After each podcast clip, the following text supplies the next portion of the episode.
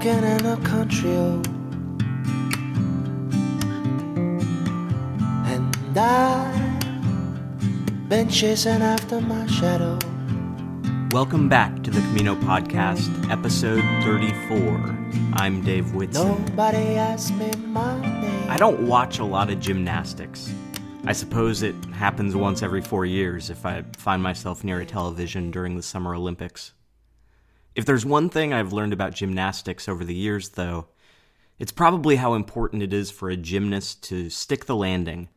They can do almost everything right flipping and flying and flourishing. I'm sure there are technical terms for those maneuvers. But if they stumble through the dismount, much of their good work is undone. The problem is, it's hard to stick the landing. An abundance of energy and momentum comes in contact with the inertia of the floor, and the body goes flying off in unpredictable and undesired directions. It's equally challenging for pilgrims to stick the landing, to complete the pilgrimage, to bring their journey to a sense of closure that is fulfilling and lasting. We often feel that anxiety building in the walk's final days, with the passage into Santiago marked by a bittersweet melancholy. We feel the looming real world, the reimposition of the obligations of home, and for all of the excitement that might include, it can often be cast in the language of loss. The first days and weeks back at home can be filled with ambivalence, an emotional uncertainty that pervades all of our decisions. And as time passes, the doubts can accumulate, the questions can be haunting. Did we get what we should from this experience? Did we somehow fail in our pilgrimage? In this episode, I explore this subject with two pilgrims. Up first, it's Alexander John Shaia, whose book, Returning from Camino, is the first to systematically examine this topic, offering practical advice for how one might manage this more successfully. Then I speak with Ginny Bartolone, who has written about the process of facing her own anxiety and depression on pilgrimage, and how she used this experience as part of a healing journey. It is perhaps the most persistent question in pilgrimage talk, aside, of course, from how to get to Saint Jean Pied de Port and whether to wear shoes or boots. I hope you find some advice worth applying to your own pilgrimage over this next hour.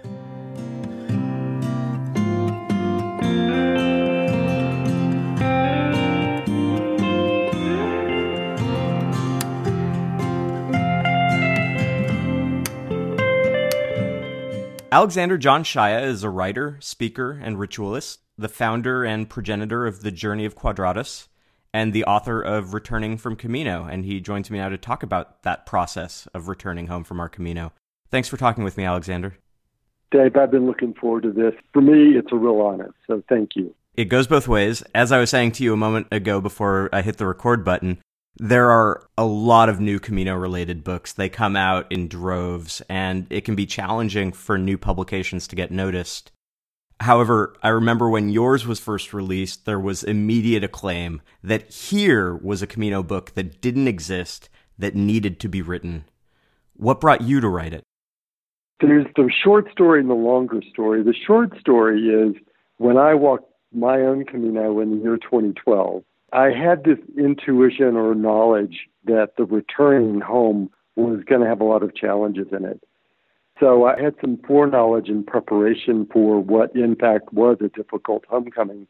But most of the friends and people that I met in that circle, that sort of Camino family that grows up, and staying in touch over those first months after coming home, many of them really had a tremendous difficulty. I would almost say a paralysis upon coming home. Mm-hmm. And it was in that moment I said, somebody needs to write this book. And then right after that was a little small voice saying, I guess maybe you need to write this book. Why? Why you? Part of the reason is when I was in college, which was too many decades ago at the University of Notre Dame, there was this little known professor who came to do seminars every springtime and his name was Joseph Campbell. And this was long before Joseph Campbell was known. It's like he was just another name in a long list of possible faculty. But I attended these springtime seminars, and he spun my world. And he kept talking about that the great human story has got four parts to it, and that the most important part of the human story is the fourth part. Everything leads up to the fourth part, And that's often where the story comes to fruition or falls apart. And the fourth part he called the return to community, once having gone on the quest. Mm-hmm. And that the return to community has work to it and it has a rhythm to it. And in his language, it has an imperative. And that is, is that you must return from the quest with the wisdom and the power to serve. And I like to think of that as to serve yourself and to serve others. That there is something that awakens in you on the quest, but you don't really change on the Camino, or you don't fully change on the Camino. What happens on the Camino is you become awake to what you want to do differently, and you might begin to do those changes when you're in that environment. But it depends on what you do when you get home and you're in your ordinary everyday world. And unless you're prepared for the current to rush against you when you're home rather than help you, that you've got to know and prepare yourself for a hundred or a thousand new choices once you're back home, which will bring what awakened in you on the Camino to be part of your everyday world in the ordinary environment that you left to go on the Camino. So I don't want to say the Camino is not transformative, but it tills the soil and it awakens us and it presents us the questions and the issues to face. But then we have to go home and we have to actually make those part of our everyday reality. And that's what Campbell meant because the Camino in itself, when we're over in Spain, if we're not from Spain, can be like an elixir. And then we come back home and crash mm. and think it was all just a dream about some other place and some other person. A possibility that could have existed, but only exists in that short term, faraway place. Right. And that the work back home is going to be long and fairly arduous. As one of the things that I already knew before I went is that friends and family who haven't gone through a growth or a change experience in their own life in some deeper way are not going to understand you. They're not going to understand what you experienced, and they're not going to know how to support you. And in some ways, sometimes they even try to work against your growth. You need to be prepared for that.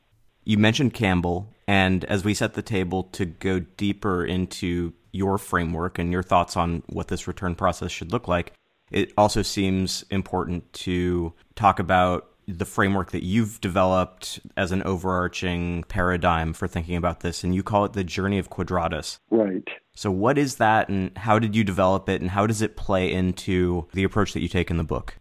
So, Campbell talked about orally with us back in the early 70s when I was in college um, that the great human story has got four parts to it, and he named those four parts hearing the summons to the journey, part one. Part two is facing trials and obstacles. Part three was is receiving the boon, his word, or the gift, or one might say the insight. And the fourth part is then returning to community to enact that gift. Well, I also in college was an anthropologist, and I discovered that all the world's great rites of initiation are developed as having four parts. And they've got different words, but very much the same rhythm and pace that Campbell had lined out. And then from my anthropology work, I went into theology, and I discovered that the theological language is quite long and big words and all that. But in essence, every theological frame is still talking about this four part journey. And then I went from theology into psychology, and I was a Jungian psychologist for many years and discovered, up, oh, same four part journey. so I had already in the 80s begun to go around in my psychological work and train therapists and psychologists in this understanding of the four part journey. Because a lot of psychology does the first three parts of the journey but falls down on the fourth part. So then one of the large awarenesses in my life was tracking this four partness is that in the year 2000, I then had this moment where I suddenly realized or the realization came to me that one of the reasons that the Christian church has four gospel texts is because each one of those gospel texts is one part of this universal journey. And so, having written that book, it's been an entree for me literally to go around the world talking about this four part journey. It's, it's the Four Noble Truths of Buddhism, it's the Jewish story of coming out of Egypt, it's the basis of the four Gospels for Christianity, it's underneath all the great anthropological rites of initiation, it's in most psychological methods, etc. So I, I had all of that, and I knew that going on the Camino, I prepared myself in the way that one might prepare oneself in an anthropological rite of passage. And I knew that my hearing the summons to the journey is the first part. And I love Campbell's talking about unless you reject the journey or push against it or have a profound doubt and a no about going on the journey, it's probably not deep enough. And that the actual walking of it gives us the trials and the obstacles and the third part, the boon, and all of that might be mixed together. But then coming home was going to be the fourth part. And I knew that it was going to be a rather profound fourth part, probably one of the deepest fourth parts of my life. And it was because I, I came back from the Camino and my whole life fell apart. My old life fell apart was even though I knew it probably was going to fall apart a little bit, I wasn't prepared for how it was going to fall apart. It crashed. Mm. And I at least had the foreknowledge to know this isn't because the Camino was false. This is because the Camino was true.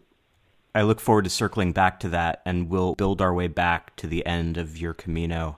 But we'll start with the beginning. And my beginning with your book, my first thought when I cracked it open and looked at the table of contents was why is it in a book focused on returning from Camino that we don't actually reach that point of the book until halfway through it? Instead, the book opens with a chapter on things to consider before departing for the beginning of one's Camino.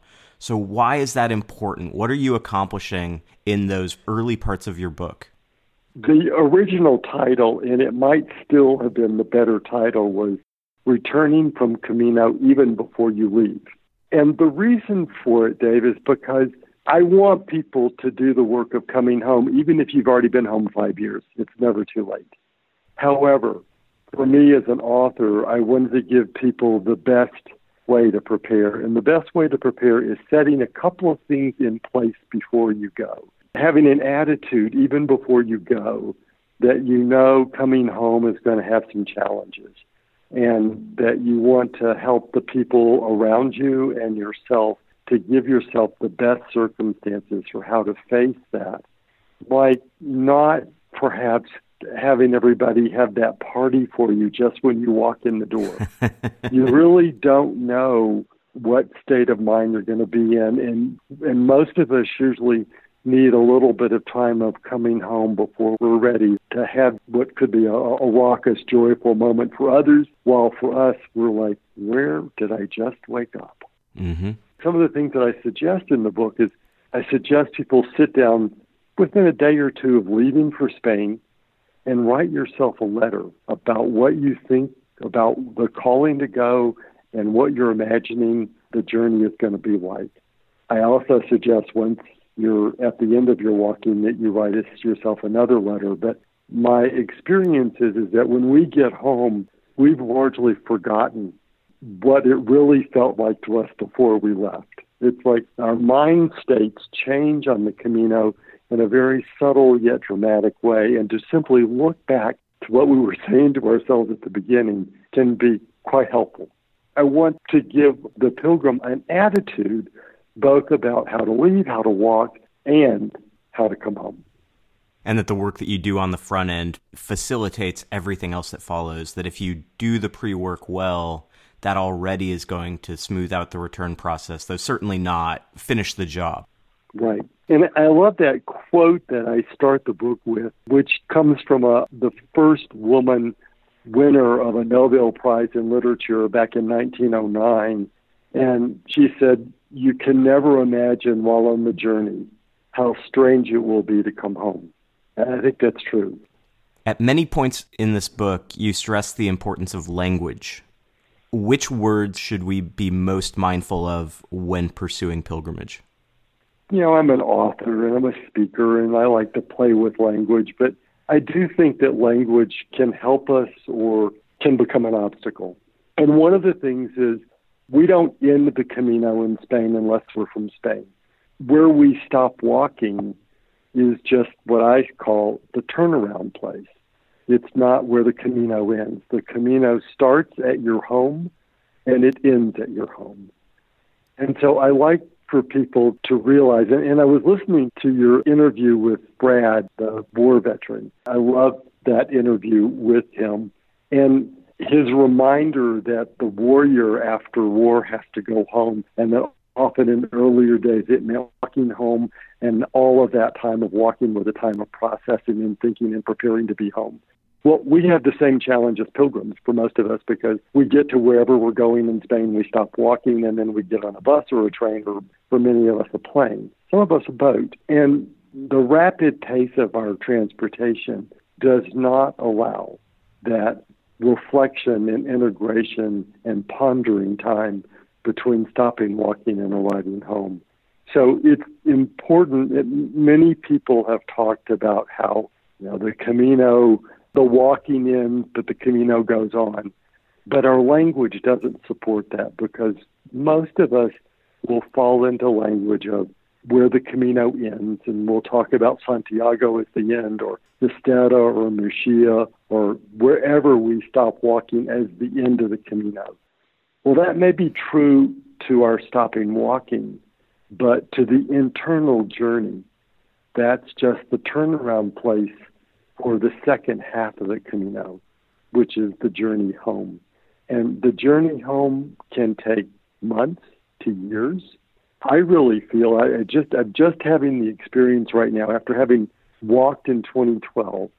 I really feel like it's been just in the last few months that that 2012 Camino has come to a quote unquote end.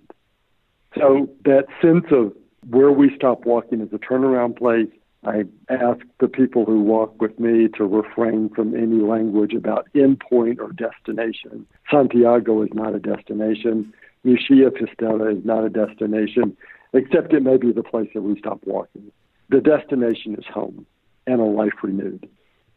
If we apply that, and it makes a lot of sense, how should that change in mindset potentially be reflected in our actions? In other words, if a pilgrim is thinking about Santiago as the turnaround point, how would you advise them to approach that process of arrival at the turnaround point?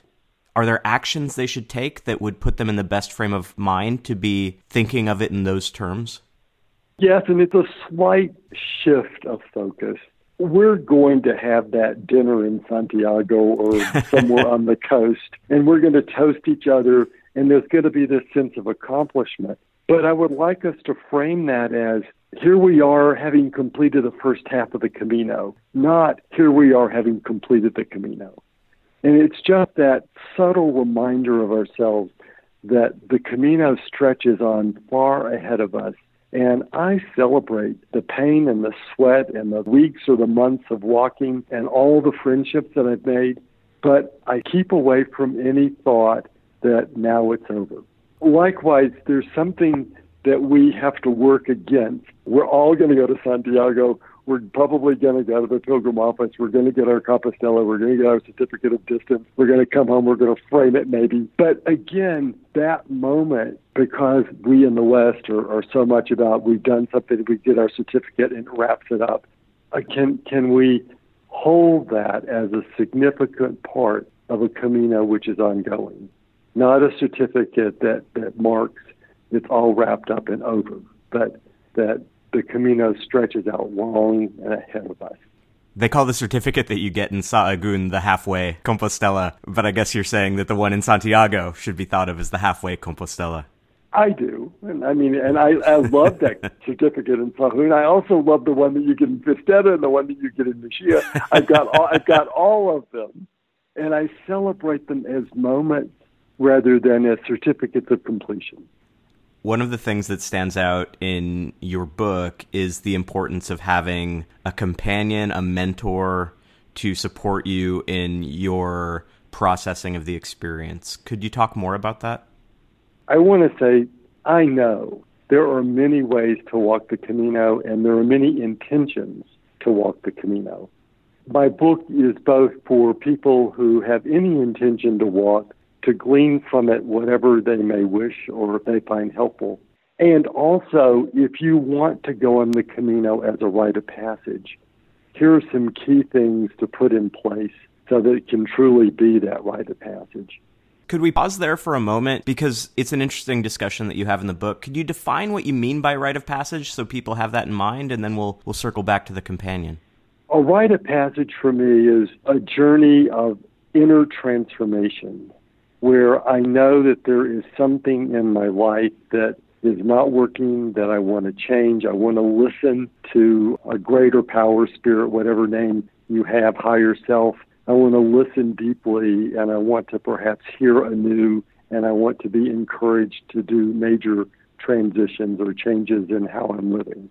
That would be much more a rite of passage rather than on the other end a great walking holiday that I really enjoy.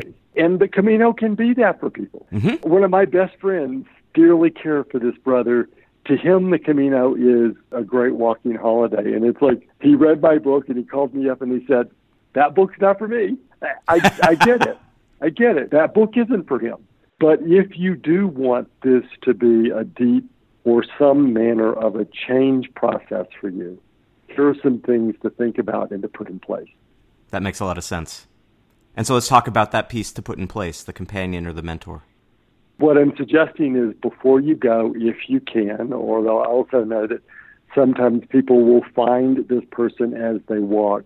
It's a person who is there for you, who's a really good listener, and who's willing to have you tell the story over and over and over. And like a good listener, will be able to reflect back to you what you're saying, but also to help you track how the story changes because as the story changes, it gives you a lot of information about what this Camino was about for you, or for the listener to reflect back to you, you know, you keep telling this one story. Let's listen to this one story and what's the gift in this one story, or what's this one story asking for your life now?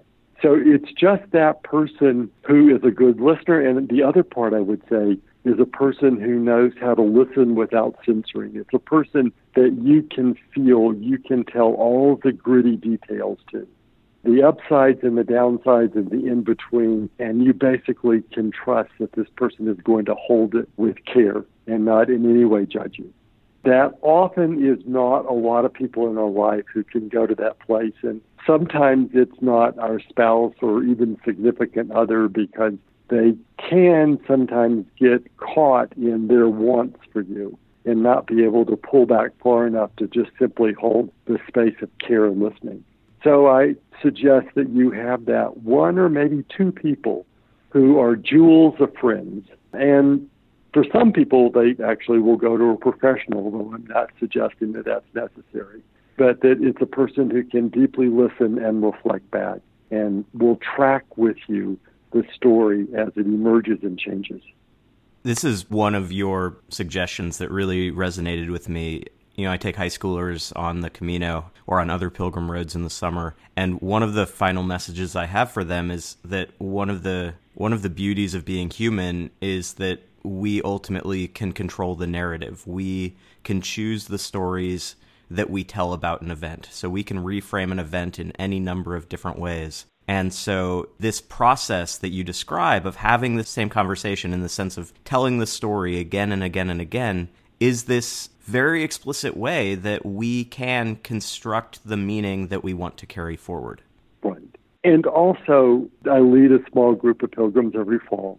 And as we stop walking, I'm always sort of helping them frame for themselves okay, what are the humorous, funny stories? What are the food stories? What are the albergue stories? What are the stories that you're going to have in your library to tell the friends at home who want the travel log? And understand that that's really what most people want because unless you've got a deep transformative experience in your life, you don't know how to hang with the other story. And then there's the other story which I really want you to keep a bit more hidden. It's a jewel. And if you give that jewel too soon, sometime others, not because they mean to be malicious, but they try to take it away from you because they don't understand it. What are reasonable and unreasonable goals to have for a pilgrimage? It seems like sometimes a person's experience suffers from the burden of high expectations. What can pilgrimage be to us? Great question, Dave. you really have to ask me that question. All right. Um, it depends on where you are in your life. It's like for some people, pilgrimage is a profound time out time, which is about a mental and emotional and maybe even a spiritual clean out. And I think almost everyone who goes on the Camino for a certain period of time is going to experience that sense of having shed all the usual financial duty obligations back at home and that you might discover a new aliveness or a new freshness in yourself. I think that that to me is sort of a minimum basis for pilgrimage. And then from that would be depending on your willingness to listen deeply and look at issues. It can be a profound time of psychological and spiritual transformation. As a psychologist and therapist, I decided to stop work in the office because I loved what I saw taking people on the Camino for 30 to 60 days. I saw them open up to a possibility of a new life in a more profound way and in a more efficient way in some ways than hours upon hours upon hours in the office. But that's not every pilgrim. Pilgrimage is everything from physical and emotional renewal to deep spiritual transformation. One of the most common conversations that I need to have with my students after they get back, and we're talking two, three months down the road, is the profound sense of loss and a nagging anxiety that somehow they have failed in their pilgrimage because they have gone back to life as it was before. They're on their phone, they're going back through the same routine, all of the old dynamics are in place. And so now they carry a sense of guilt that they have failed. What would you say to that student or that person? Because certainly it's true to many pilgrims. I think it's true to most pilgrims. I won't say all, but but most. Mm-hmm.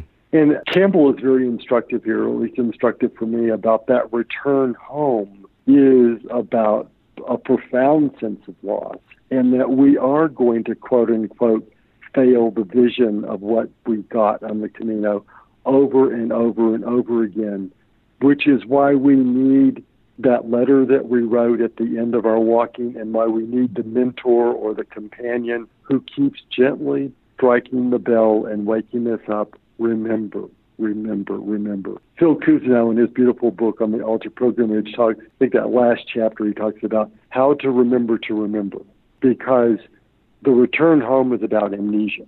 And so I want to make it normal.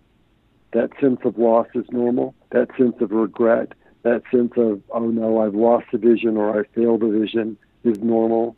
But the question is, in that moment of loss, go back, touch the energy of the Camino, start again, start again, start again. Have that one or two people in your life that you make a commitment to, that they will keep asking the question, they'll keep holding the mirror up, they'll keep walking alongside of you. I will say it's taken me seven years to integrate the Camino in 2012, and there have been long stretches of amnesia in those seven years. And yet here I am now in 2019, and I feel like I've fully woken up to what that Camino asked me. But it wasn't a linear journey. My last question that I had scripted out for you was to talk about your own experience because, you know, you wrote the book. It would be easy for people reading it to think, well, here's the expert. This is the guy who knows how to do this. And so I was wondering if you had stumbled in any parts of the process, but you've said multiple times seven years, and coming back was really difficult. So talk about that. Yeah, I mean, I wrote the book because here's the guy who failed every test. so, I mean that, but I did, but I didn't let the failure define the journey. I let the failure wake me up and start again, wake me up and start again. For me, what happened was I had the honor I say that in quotes, of, of having HarperOne buy my book in 2008 and release this volume in 2010. And I suddenly had to go before large press and all manner of PR machinery, et cetera. And I wasn't prepared for it. And it chewed me up. And I lost myself. And I was broken. I lost who I was. I lost what I wanted to say. I was listening to so many people tell me how you do this, what you say, how you face this community, what you say on, on this national broadcast, etc. I didn't know who Alexander was anymore. I didn't know what I wanted to share with others. And I was empty. And I went on the Camino because I knew I was empty. And I needed to find I needed to find myself again. I needed to find my own voice, my original voice. And I also knew that out there around the edges was a whole new way to organize my life, my home, my relationships, etc. First of all, I came back, came home from the Camino sick, which I thought of as a sacred illness. I think I mentioned a little bit of that in the book was I had walked for 49 days and not really had anything more than a few blisters and a little bit of knee problem and I'm standing at the Madrid airport and I lift up my backpack to put it on the track and my shoulder popped and I crumpled on the floor right there at the Madrid airport in pain.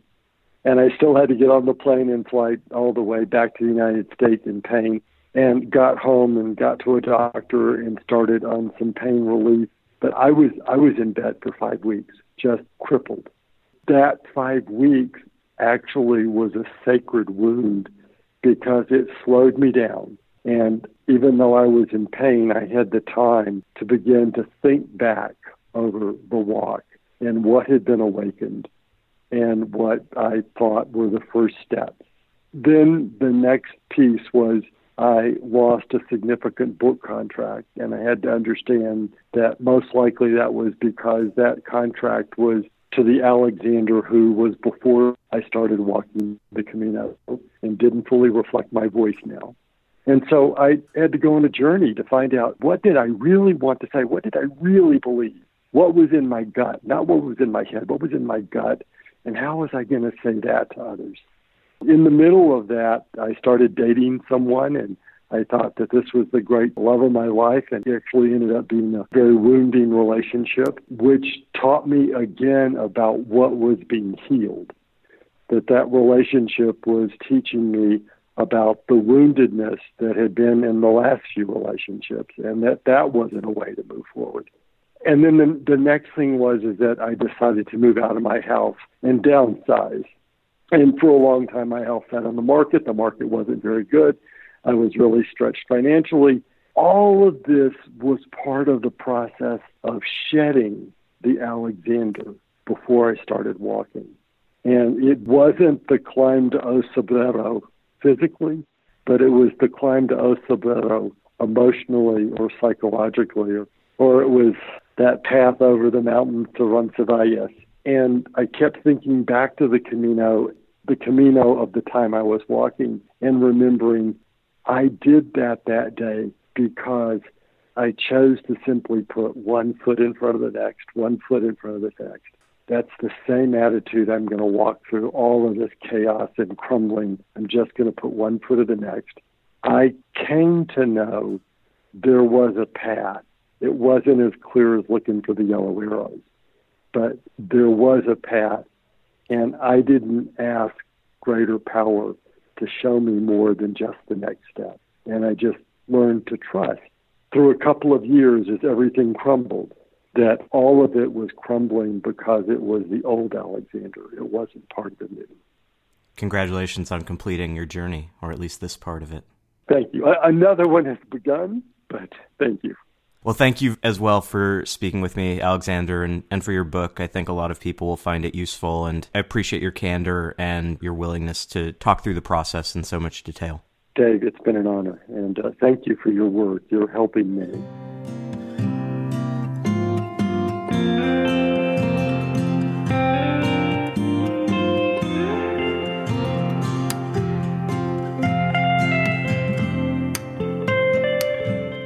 Ginny Bartolone is an actor and writer from New York City who has written about her Camino experiences on her blog, maybe there will be cupcakes.com, which is a great name. and in a much read article published through XOJane. Thanks for joining me to talk about your experiences, Ginny. Yeah, thank you so much for having me, Dave. I'm always happy to talk about the Camino. yeah, I think that's true for almost every Camino veteran, right? Anyone who's willing to start the conversation, I am ready to talk. Yeah. So let's just start from the beginning. What's your pilgrimage history? What brought you to the Camino? And which routes have you walked? I have walked the Camino Frances from Saint Jean Pied de Port to Santiago twice. I first did it in 2009 when I had just graduated college. And then there was an eight year break, realized that I needed to go back, found a way to go back, and did the same route from Saint Jean to Santiago in 2017. After that, I was just hooked and started planning the next one. So, about a month ago, I got back from doing the central Portuguese route. So, I walked from Porto to Santiago. I learned about the Camino in an interesting way, actually, through my college. I took a class on the Camino de Santiago. Hmm.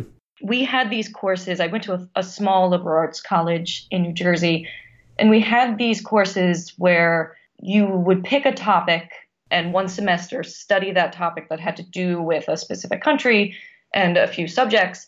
And then during the winter or summer break, you would go to that country for three weeks. It was almost through a fluke of scheduling that I ended up taking the class on the Camino.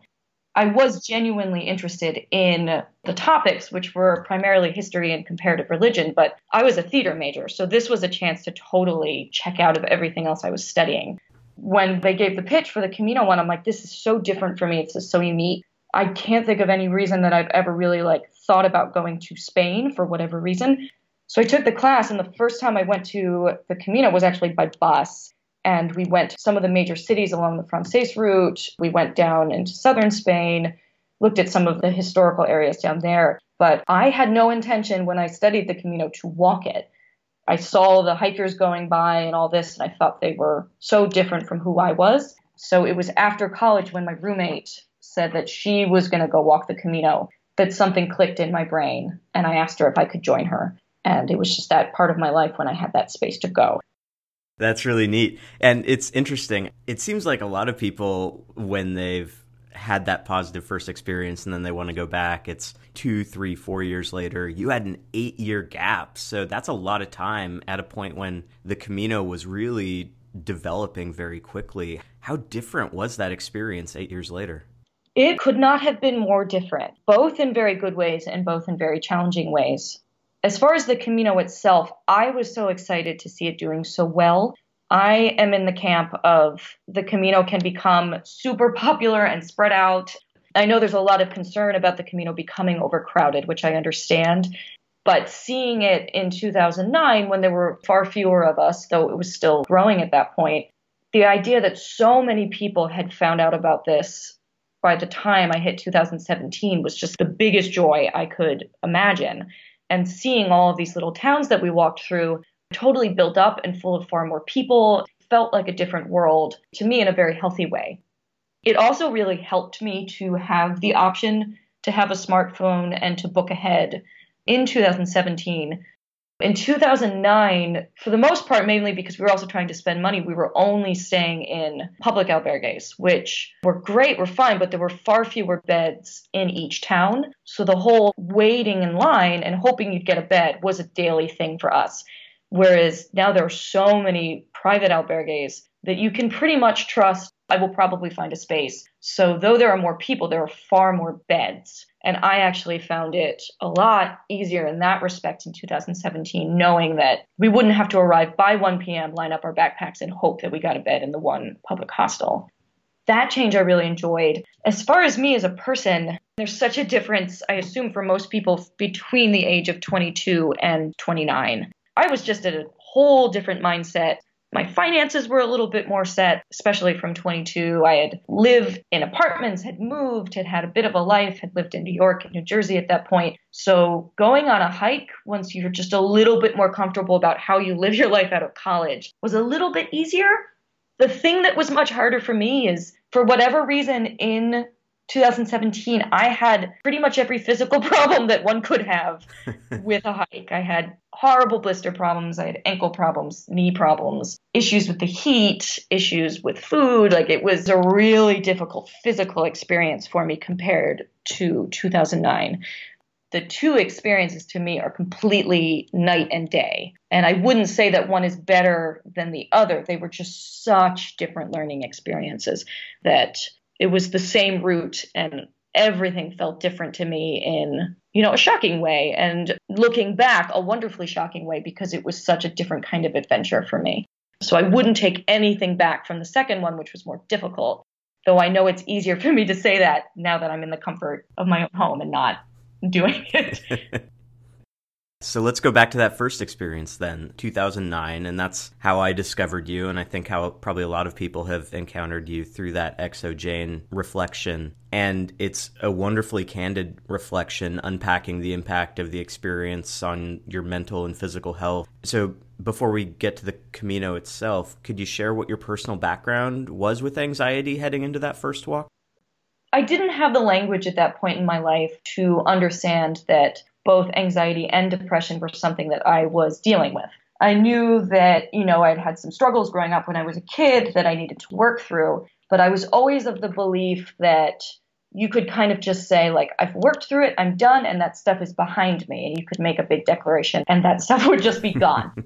and when I went on the Camino, something shifted for me as far as the way that I saw myself and the, way that I saw that I treated myself and the way that I dealt with difficult emotions and things like that.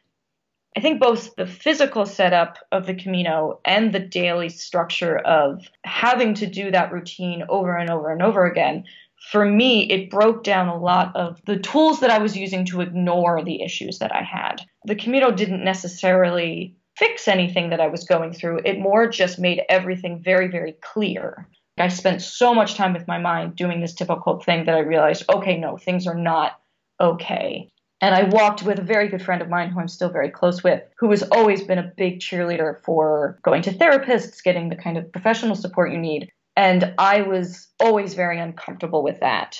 I'd seen one therapist before that, but it was not something that I thought I needed long term. And walking with her and just being on the trip in general, by the end of it, it was very clear like, no, I need to work through this over a long period of time and no Camino, no big declaration of I am healed is going to just switch the way that my brain works. The Camino to me was an identity turning point. Seeing this is an ongoing journey and that's okay. And it's going to take some time to kind of figure out where I can find these ways to be healthy in the long term.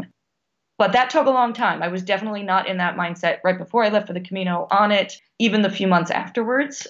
And that's kind of the interesting thing about the XOJane article is everything feels to me, looking back on it as a writer, is summed up very quickly and nicely of like, I discovered this about myself, I discovered mental health issues, I came home and I fixed it.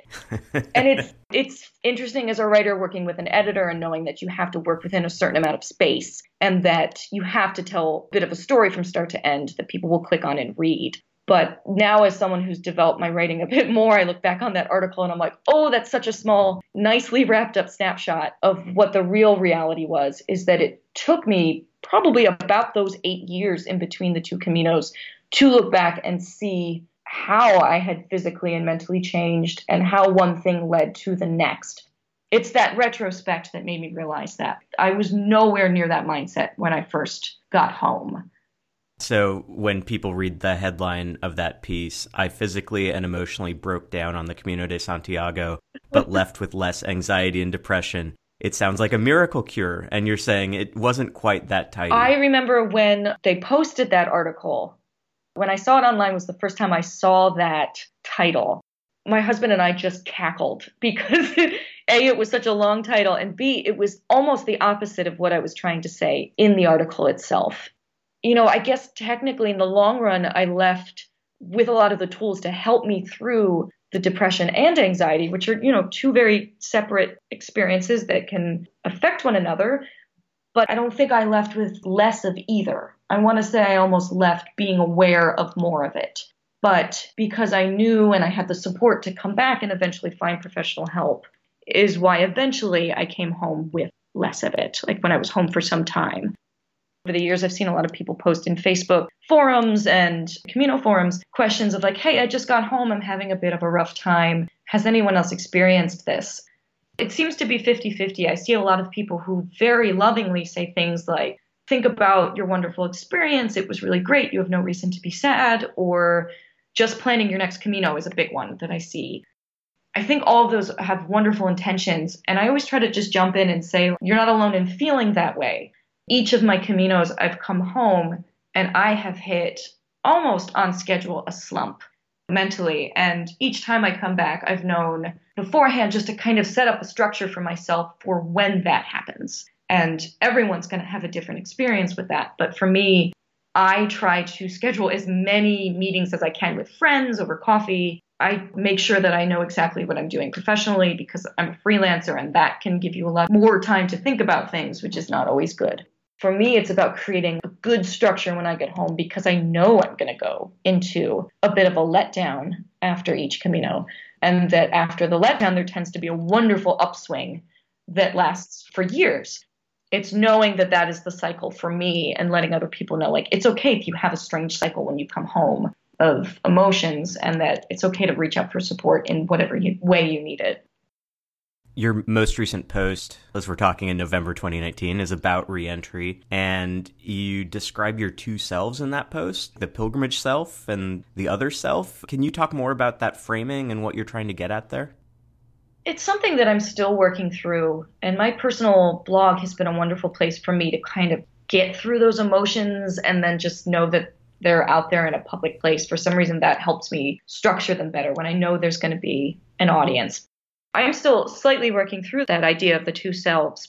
The thing that I'm struggling with is I find that when I go on the Camino, I get into this identity that I feel very confident with, especially this last one on the Camino Portuguese. I knew what to pack for myself. I knew that I would have the things I needed to have. I knew what time to get up in the morning. I still hit constant struggles and new things every single day, but I found such joy in them because I had had proof from the past Caminos that I knew how to find support. I knew how to look out for myself when I had to look out for myself and things like that. There's this confidence in that identity that I have there where I really feel like I settle into my mind and my body.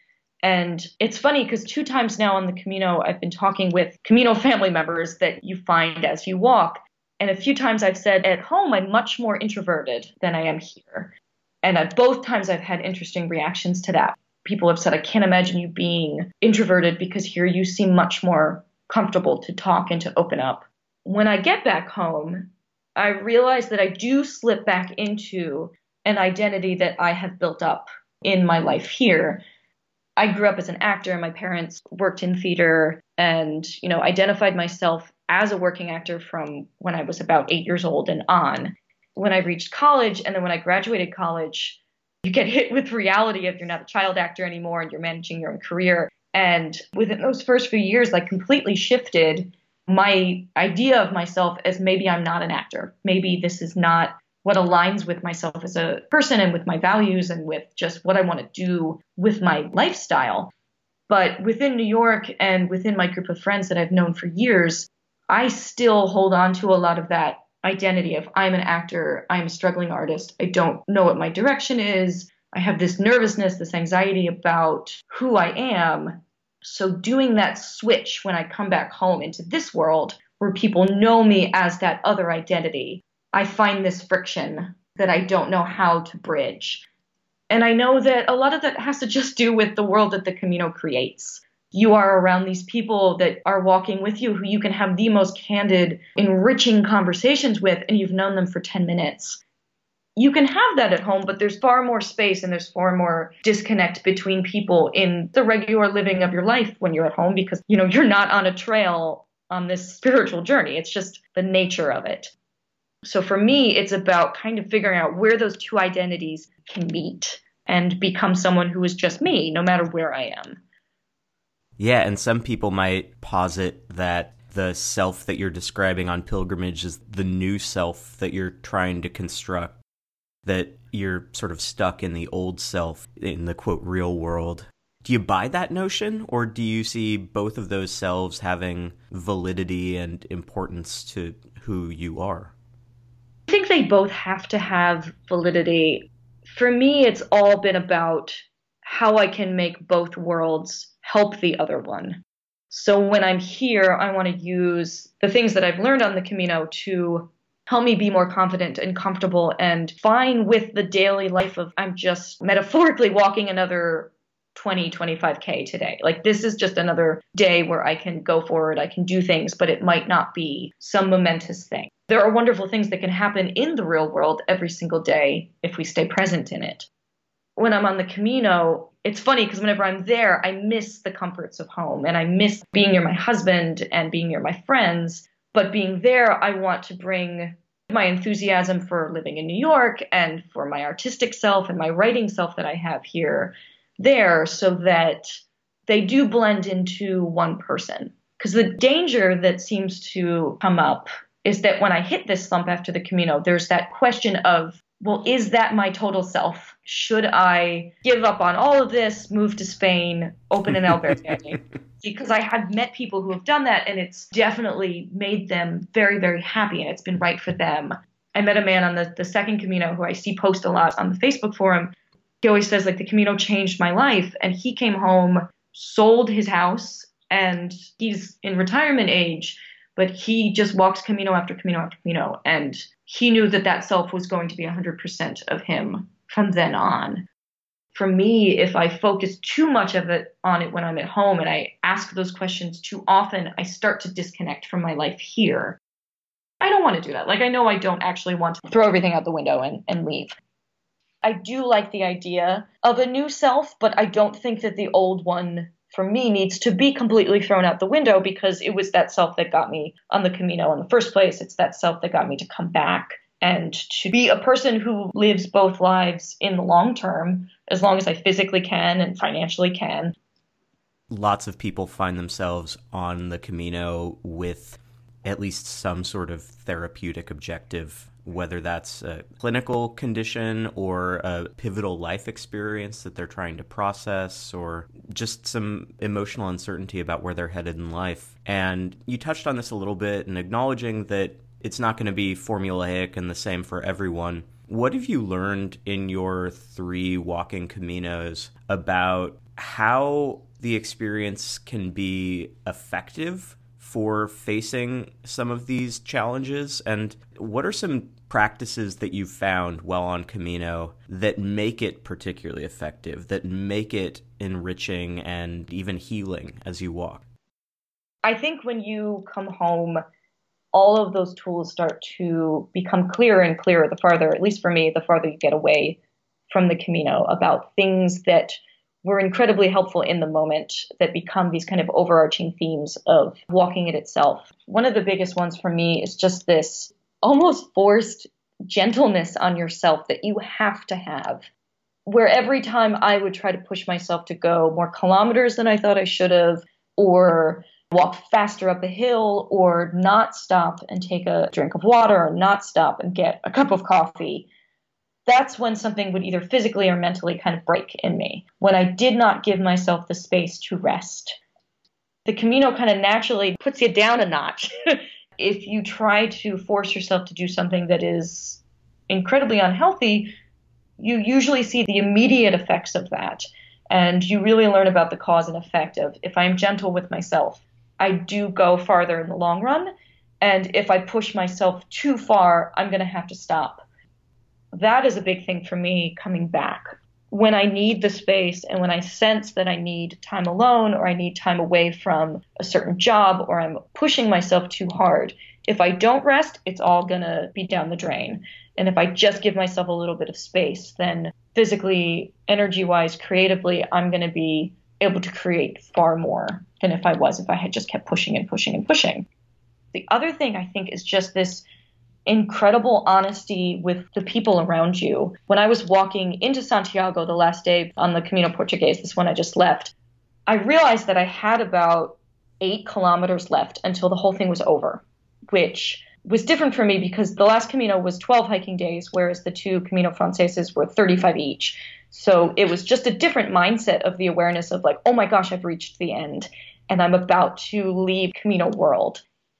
I kind of stopped in the woods and got really emotional. I wanted to return this branch that I had been walking with as a walking stick, and I put that down and got all emotional about the stick and the whole thing.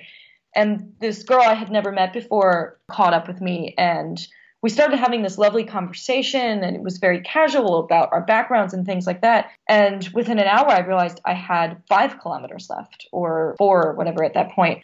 And I, I said to her, I love that we're chatting right now, but I think I need to be alone for this last hour.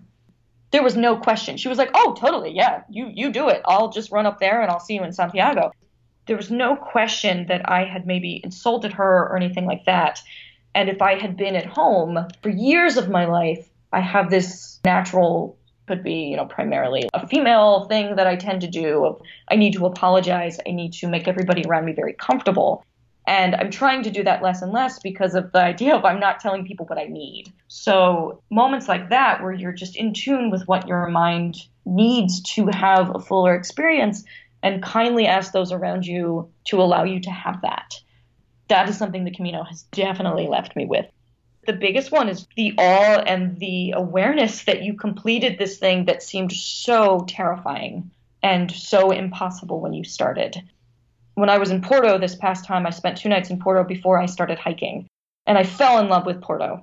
And I realized that since this was the first Camino that I walked completely by myself, there was literally nothing making me do the Camino, not like my friends did in the past. They didn't force me to do it, but I had a responsibility to walk with them because I said I would. Whereas this one, I was like, I could stay in Porto for the next two weeks until my flight and just be here and probably spend too much money or maybe stay in a hostel and you know eat very little every day and just enjoy the city but i don't have to start walking north i remember the morning that i left the hotel I stayed at a hotel before I started walking. The, the man at the front desk was like, Can I get you a taxi? Because he didn't realize I was hiking. And it was in that moment that I was like, No, I don't, I'm not, I'm not giving up this fast. But I walked outside. I'm like, No, I'm going now. Like, now that I've walked out the door, here I go.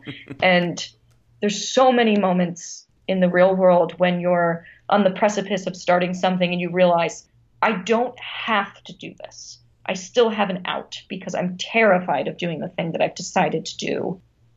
And then with the Camino, it's like, no, I'm just going to walk at the door and I'm going to start.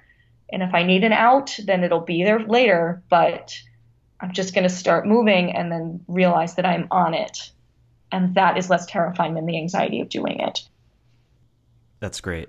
I want to finish with a question that calls back to a comment you made earlier how when you're sometimes looking on Camino forums online and people are talking about the difficulty of reentry, that one of the comments that they get is just start planning your next Camino. and so, with no judgment here, obviously, of others and the choices they make, and of course, you've returned twice. When is planning the next Camino? And this is really coming from that perspective of healing and doing the personal work that a lot of us want to do on our Camino experiences. When is planning the next Camino experience useful and potentially a step forward in that process? And when is it potentially a distraction or somehow just not in service to those goals? That is the million dollar question for me. because at the moment, just the way that our lives are lining up, my husband and I are planning one for next year. He wants to walk his first one after hearing me talk about it for 10 years. After 2020, we see that window closing for various reasons it also there's a whole year in 2021 and i think i want to have a few less crowds. 2020 just makes the most sense for us. So my actual answer to that is emotionally i'm not sure. And i assume that it changes throughout your life and it changes for every single person. When i got home from the one in 2017 for two years it was just one of those things where event after event after event that my husband and I had to overcome. We have like a very dear friend of ours who was ill. I dealt with some health issues. We had a terrible apartment that we moved from. Like it was little event after event. And then about a year and a half into that, I realized that I had a window again where I could go and do a short Camino for a very affordable amount of money because I was going myself and I wanted to live very simply on the Camino and just knew that that was the comfort I needed at that point and knew that it would be so important to me to go alone opposed to with a friend.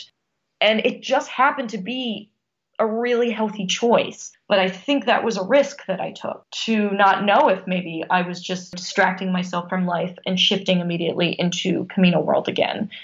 So when people write on forums like just start planning your next one, I don't know if there's anything wrong with planning your next one if that's an option for you. I think it's the word just that is a problem of like, I will plan my next Camino, but you're almost forced to still process the one that you just came back from. Maybe the next Camino is helping you process the one that you just came back from. But I think it's important to recognize the things that you're going through during the reentry process and really recognizing them as very real and very important, the same way that you would process getting through any kind of large life event and not saying, I will use something else as a distraction. But if it's a tool that's going to help you move forward in that journey, then that's wonderful. For me, it feels weird to immediately think about starting the Camino process over again since I just got the whole celebratory feeling of reaching Santiago. I got there and my husband's like, Great, we'll be back soon. I was like, Oh boy. the idea of starting from the beginning is very daunting. And two weeks away from the Camino, I'm already gung ho to just say, Yes, let's start that process anew because we can. And that's incredible that we can. And I don't know when else in life that window will open again. So it feels like grabbing an opportunity that is available to us and feeling like it's a new and totally different Camino because they always are different, but also because it's with my husband. I am still very much going through the process of coming home from both the 2017 and this Camino from a month ago. So, to answer your question, I think it's just the word just. I think it has to be paired with the ongoing care for yourself of processing. And if a new Camino is part of that, then wonderful. But if it's a distraction, then that can get a little bit tricky. Thank you, Ginny. Thank you for talking with me about your experiences on the road. Yeah, thank you so much for asking. This has been helpful for me and just wonderful to talk about it.